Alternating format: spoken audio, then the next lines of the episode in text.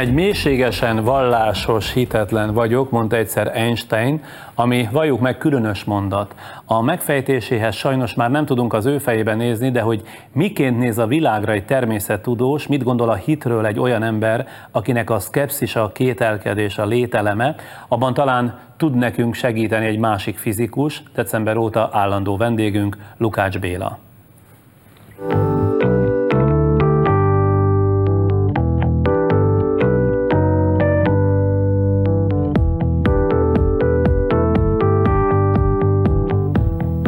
Persze már az sem teljesen világos, hogy hogyan működik a tudomány. Mondok két példát az olvasmányaimból, aztán tanár urat fogom kérdezni. Azt olvastam, hogy 1801-ben egy Johann Georg von Zoldner nevű német csillagász majdnem ugyanazt az értéket találta a fény elhajlásra a nap mellett, amit 1911-ben Einstein, tehát pontosan 110 évvel Einstein előtt kiszámolta ugyanazt. Csak hogy Zoldner munkája egészen 1920 2021-ig ismeretlen maradt a fizikusok számára, és akkor ezt már Lukács Bélától kérdezem, hogy hogyan lehetséges ez? Hogy fordulhat elő ilyesmi, hogy valami megvan, és mégis újra fel kell találni?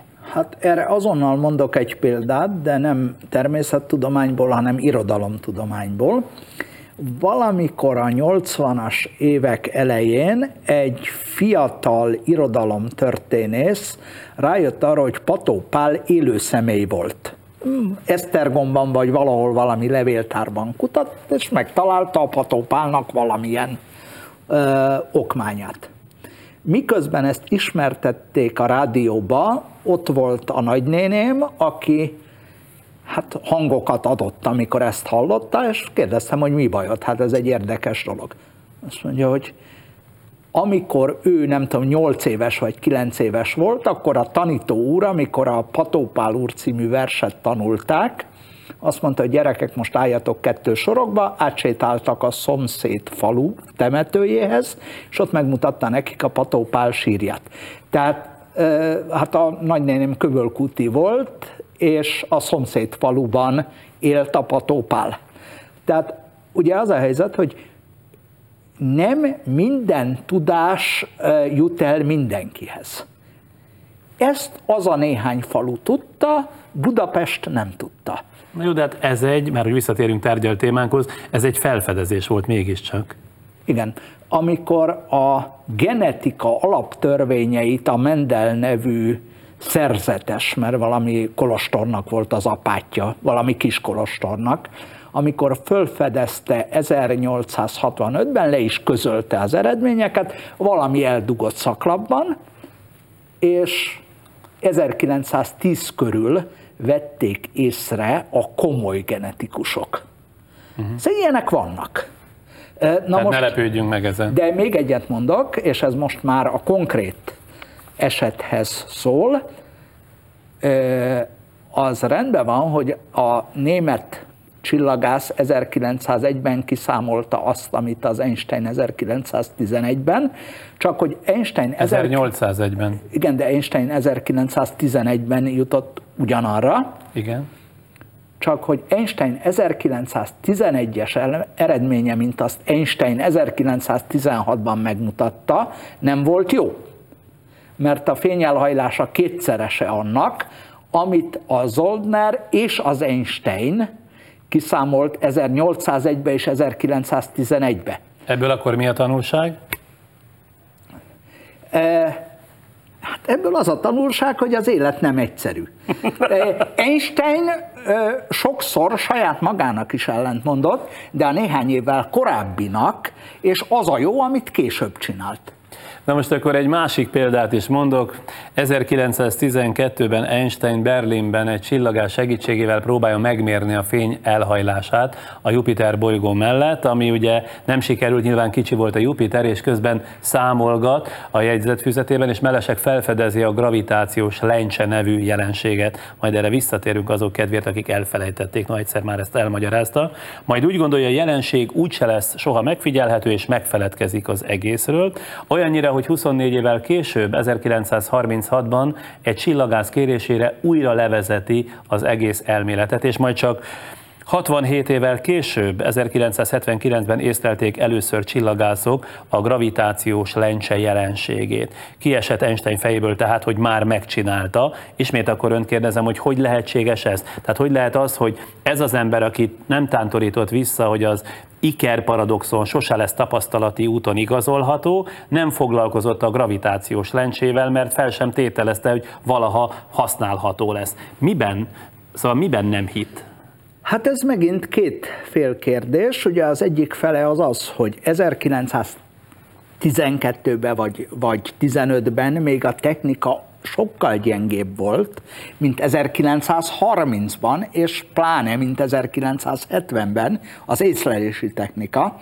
Tehát 1912-ben még nyugodtan gondolhatta, hogy az ő életében úgysem jutnak el oda, hogy ezt tényleg megfigyelésben ki lehessen mutatni. De van egy másik fele a dolognak, és ez pedig az, tudok mondani én is egy esetet, amikor Einstein valamit elfelejtett, amit ő maga tudott néhány évvel korábban, és ez, ez ki is hatott némileg az ő munkásságára, bár különböző szerencsés dolgok folytán ez csak egy vagy két évvel késleltette.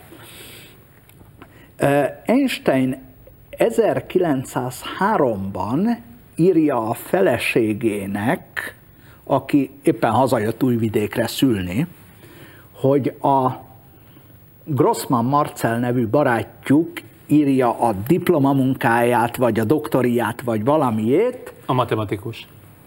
Igen, geométer volt, de ők évfolyamtársak voltak, mert matematikát és fizikát, hát nem volt nagy az egyetem. Igen. Szóval a helyzet az, hogy az Einstein írja a Milevának, aki írt neki, hogy hát, hát küldjön már valamit, amiből ő elolvashatja, hogy mi történik a barátjaikkal, mert nagyon egyedül van. Hát szülés előtt közvetlenül. Na szóval megírja, hogy a Grossman Marcel az éppen nem euklideszi geometriából készül valami vizsgára, csak tudnám, hogy az mi. Helyes. 12-ben, amikor hazajönnek Prágából, tehát hazamennek hát Svájcba, akkor az Einstein találkozik a Grossmannal, és elmond neki egy fizikai problémát. A Grossman azt mondja, hogy ez ne, nem euklideszi geometria kellene. Jó, hát akkor tanuljuk meg. Hát Albert, nem kell azt megtanulni, hát én ezt csinálom tíz éve. Einstein nem emlékezett arra, hogy tíz, tíz vagy hány évvel ezelőtt ő maga írta a feleségének, hogy a Grossman éppen ebből vizsgázik.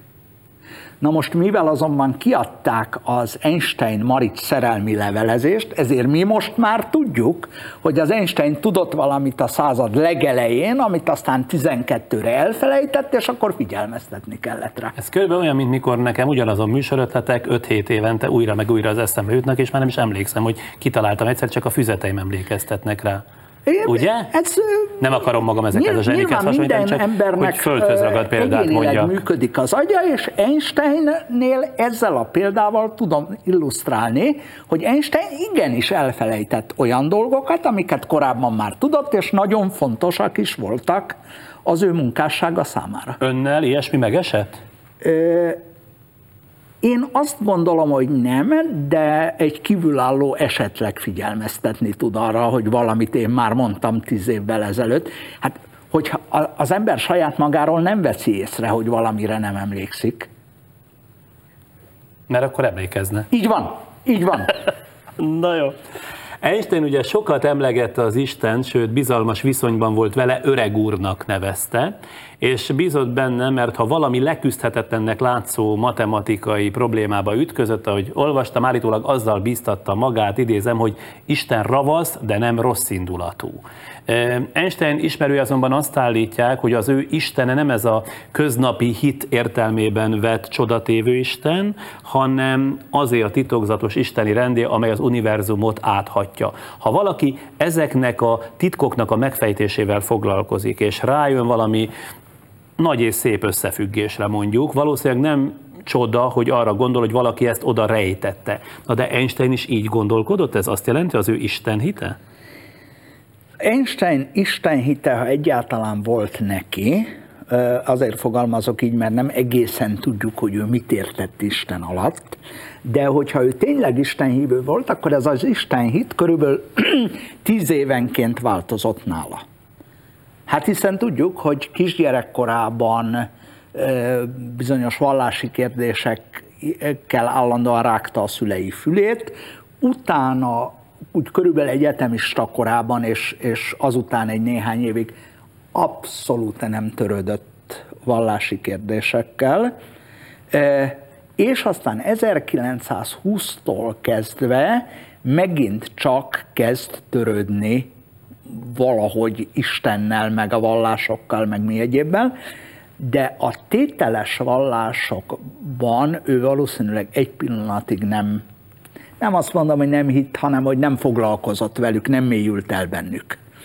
Tehát valószínűleg az Einstein Isten fogalma az a természeti törvényeknek egy ilyen, egy ilyen elabstrahált változata. Na de ez, ez természetesen... A kérdés persze nem erre vonatkozik, a kérdés arra vonatkozik, hogy aki ekkora ismerettel bír mondjuk a világ mindenségről, a mögött mindenképpen kell egy rendszerező, logikusan gondolkodó agynak lenni, viszont ha eljut a gondolkodásnak arra a pontjára, hogy már nem talál rá racionális érveket, akkor azt mivel pótolja be, mivel helyettesíti be? Ó, erre például erre mondhatni egy nagyon egyszerű példát. A, arról van szó, hogy a természetben úgy tűnik, mintha a természeti állandók e, nem véletlenszerűek lennének, valami összhang van közöttük. Azonnal mondom, hogy mit kell ezen érteni. Ha a mag, magok közti erők 8%-kal gyengébbek lennének, mint Atommagról amilyen. beszél? Igen, igen, tehát a neutron és proton közötti mondjuk vonzóerő. De hát magfizikusok azt mondják, hogy van egy egyetemes magfizikai kölcsönhatás, aminek az egyik arca az egy vonzás, a másik arca egy taszítás, és így tovább. Na mostan, ha ezt az állandót 8%-kal csökkentjük, akkor akkor a csillagokban nem jön létre már hélium se. És akkor ez azzal jár, hogy mindörökkön örökké hidrogéngáz lenne csak a világban, és nem lehetne benne élet, mert hát hidrogéngázból nem lehet életet csinálni, mert a bolygót se. Nap Vagy se lenne. Csillagok lennének, de, de nem nagyon tudnának energiát termelni. És mit égetnének? Hidrogént nem tudná, nem égetnének semmit, hidegek lennének, hát ilyen fehér törpeszerű valamik lehetnének, de semmi más. Tehát a fehér törpéknek már nem volnának bolygóik, nem volna élet. Na, Tehát ez azt jelenti, hogy nagyon kicsi múlik, hogy a világegyetem ilyen, amilyen? Úgy néz ki, hogy nagyon kicsi múlik. Na most nem biztos, hogy ennek van értelme. Az egyik fizikus kinyában azt gondolhatja, hogy amikor mindent leírnék összességében, akkor a természeti törvényekből kiadódna, hogy nem is lehet más a magerők erőssége, mint amennyinek mértük. Most nem tudjuk, hogy miért éppen akkora. Na most egy másik pedig a következőképpen gondolkozik, és ez az antrópikus elv. Ha a természeti törvények nem olyanok volnának, hogy élet lehessen, akkor nem volna értelmes ember, aki megfigyelni.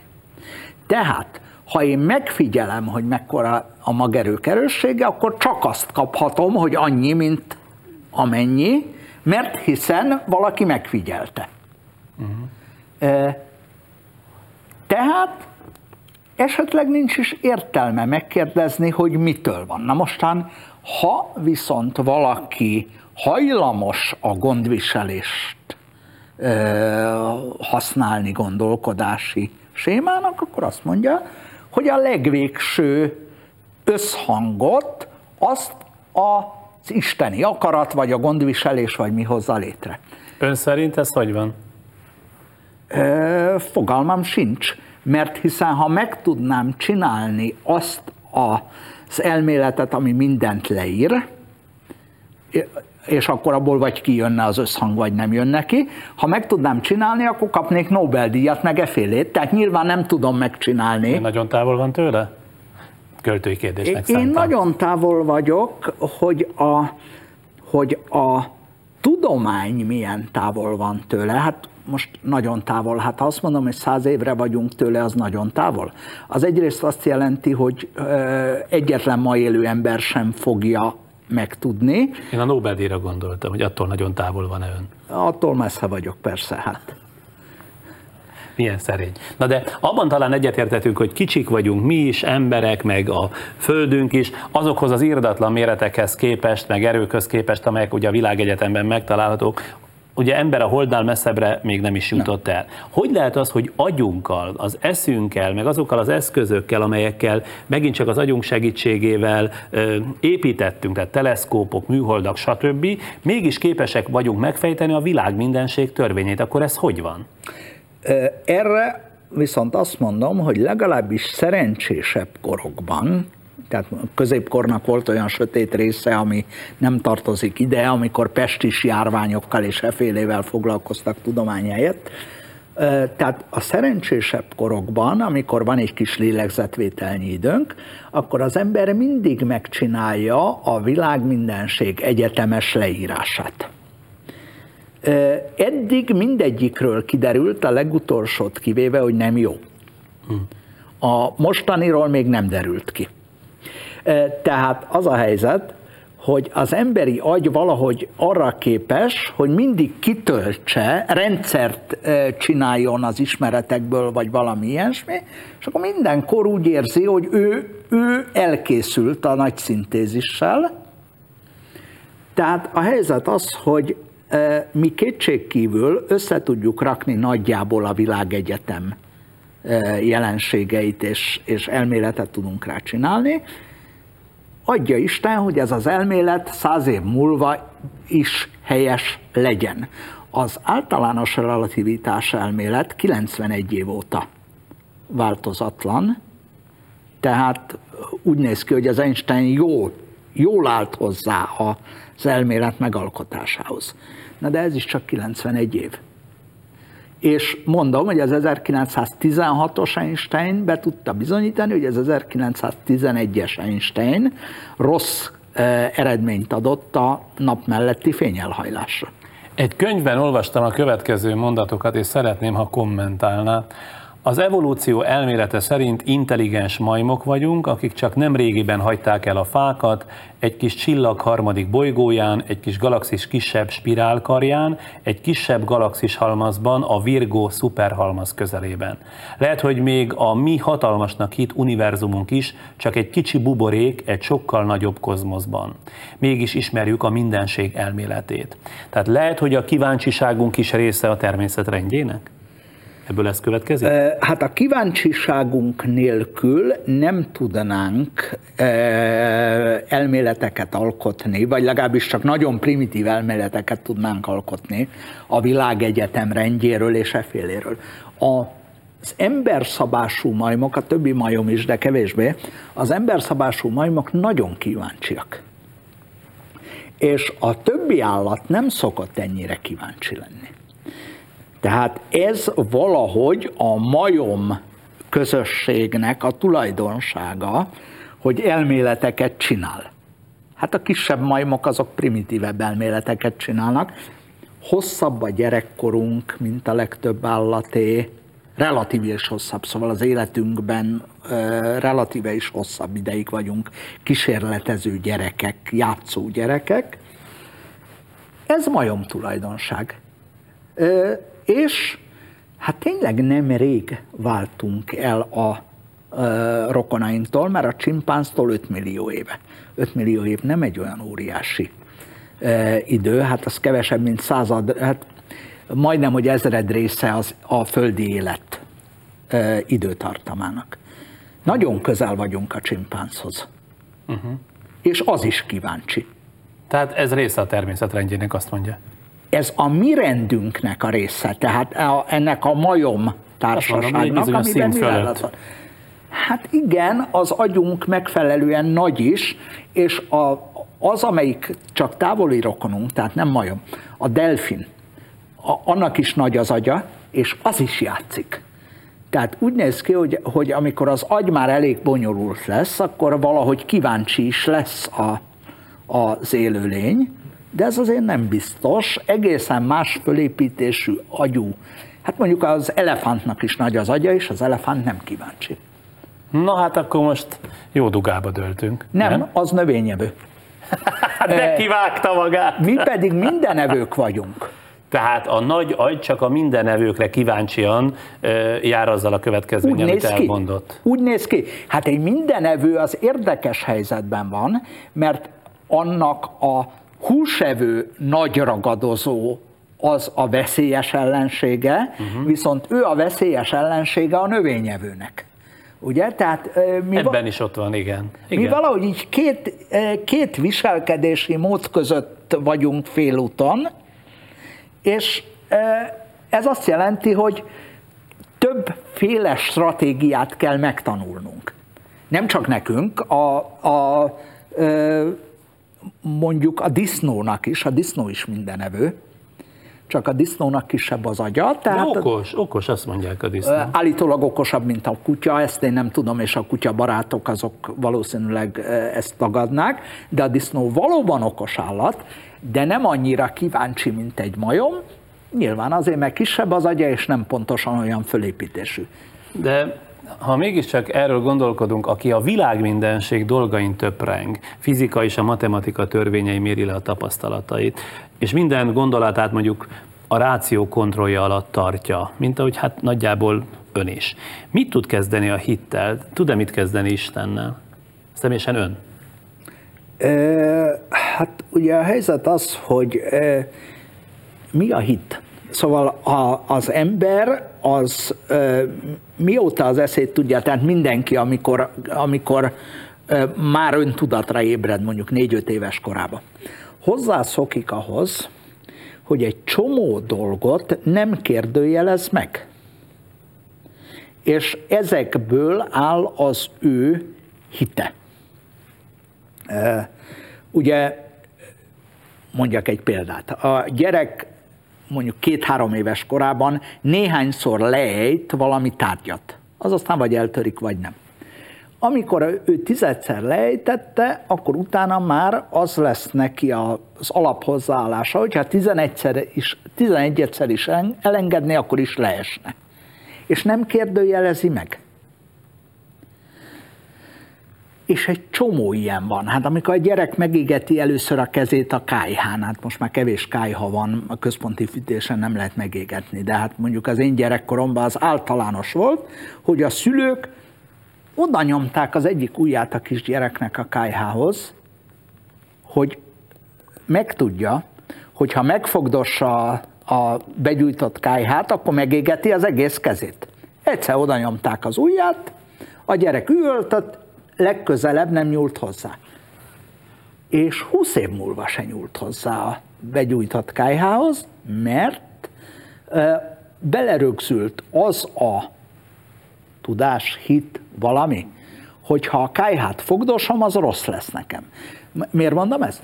A legtöbb cselekedetünk ilyen smiken alapul. Uh-huh. Tehát a mindennapi életben a, az ember cselekedeteinek csak egy nagyon kicsi része áll abból, hogy most én éppen csinálok egy elméletet arra, hogyha ezt és ezt csinálom, akkor mi lesz belőle.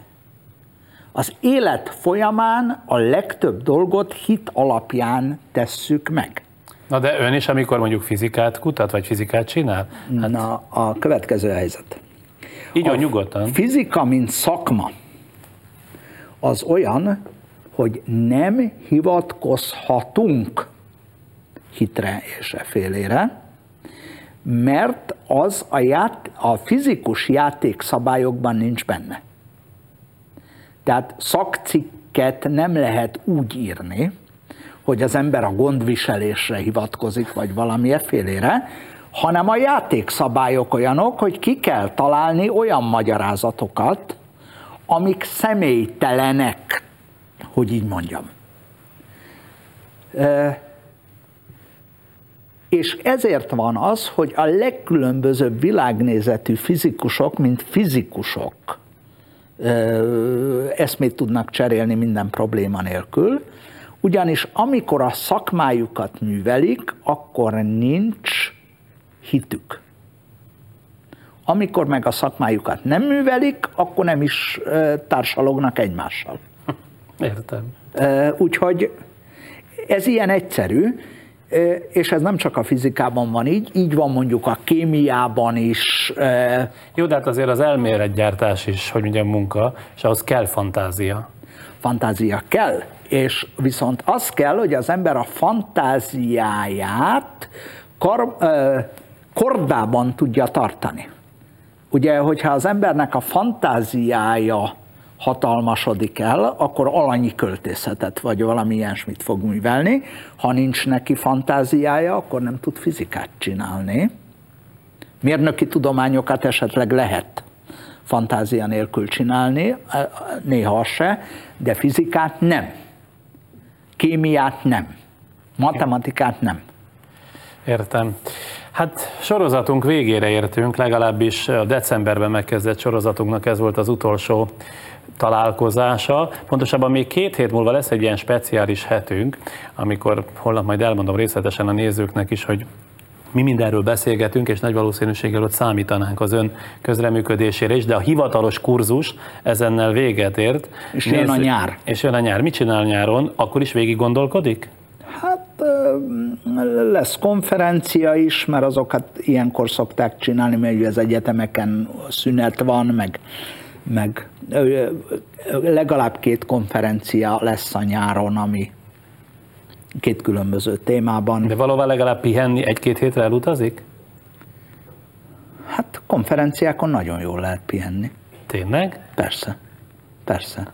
De nincs ember... annyi érdekesség, hogy föl legyen csigázva? Dehogy nincs, dehogy nincs, csak azért az ember ezt ö, új helyre megy, és akkor ott naponta néhány órát dolgozik, és utána pedig körülnéz. És ez mit jelent? Mit jelent az, hogy körülnéz? Hol lesz ez? Hát az egyik az például Litvániában lesz. Hát nem olyan gyakori, hogy az ember eljut Litvániába, ugye 1991-ig senki nem jutott el Litvániába, mert gyakorlatilag zárt terület volt, és most is inkább az emberek Olaszországba, meg, meg Spanyolországba szoktak járni. És amikor körülnéz mondjuk Litvániában, akkor mit néz meg? Hát kérem tisztelettel. Nem az üzleteket nyilván. Nem, nem. A litván nyelv például a legrégiesebb indoeurópai nyelv. Tehát a jelenleg beszélt nyelvek közül a legrégiesebb. Mi az, hogy régies? Hangzásban régies, vagy milyen e, szempontból? Nyelvtanban. Nyelvtanban. Tehát a litván nyelvre azt mondják az ehhez értő nyelvészek, hogy olyan a nyelvtani szabályai, mint 2000 évvel ezelőtt a szanszkriti. A szanszkrit egy mesterséges nyelv, tehát a szanszkritot most is úgy beszélik, mint 2000 éve, és a litván még olyan bonyolult, az indoeurópai nyelvek egyszerűsödtek. A magyar az bonyolódott, de hát édes Istenem. Tehát a litván nyelv, amiatt, hogy ott eléggé egymás között volt a nép, és nem sok, nem sok száz... Igen, igen. Ennek a következtében a nyelv bonyolult maradt.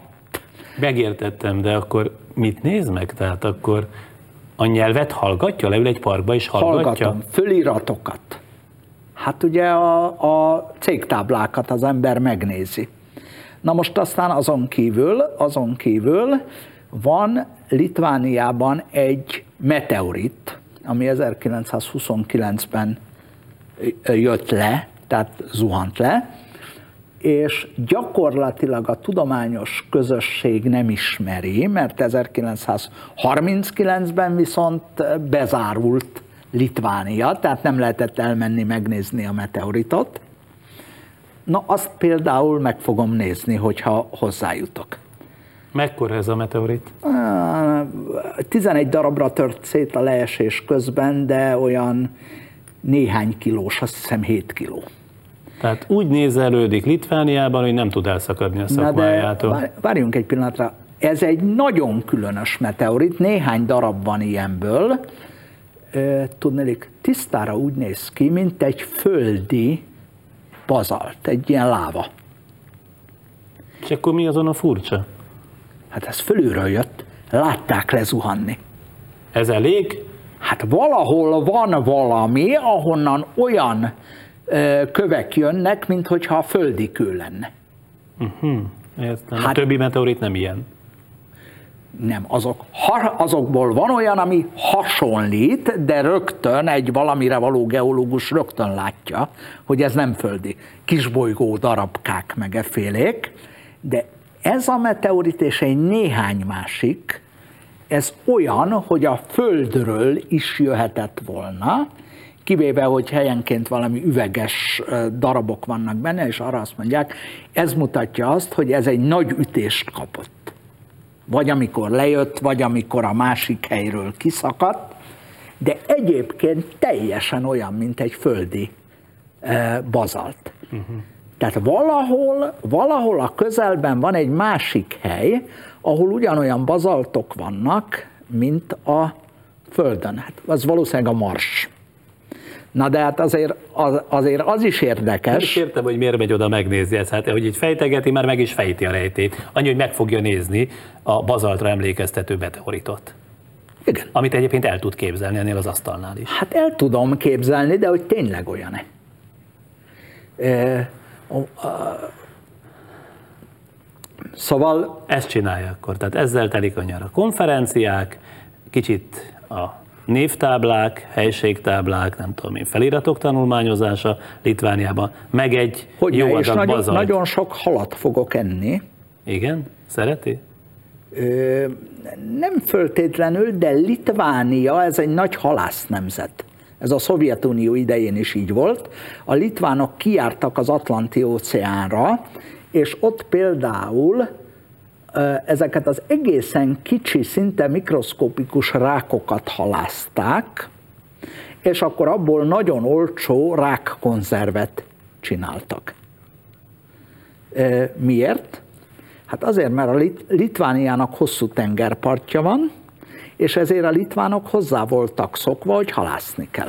Mondja, de igazán, szóval ez mind a fejében van, vagy pedig mert tudja, hogy utazik Litvániába, ezért utána olvasott. Nem, nem, nem, nem. Hát a ö, 1990 előtt, amikor az ember olcsó halkonzervet, olcsó és jó halkonzervet akar tenni, akkor nem marokkói szartiniát vett, hanem valamilyen szovjet halkonzervet. De mivel a halkonzervek egy része az nem volt jó, azért az ember megtanulta, hogy, hogy minek kell ráírva lenni, hogy abban jó legyen.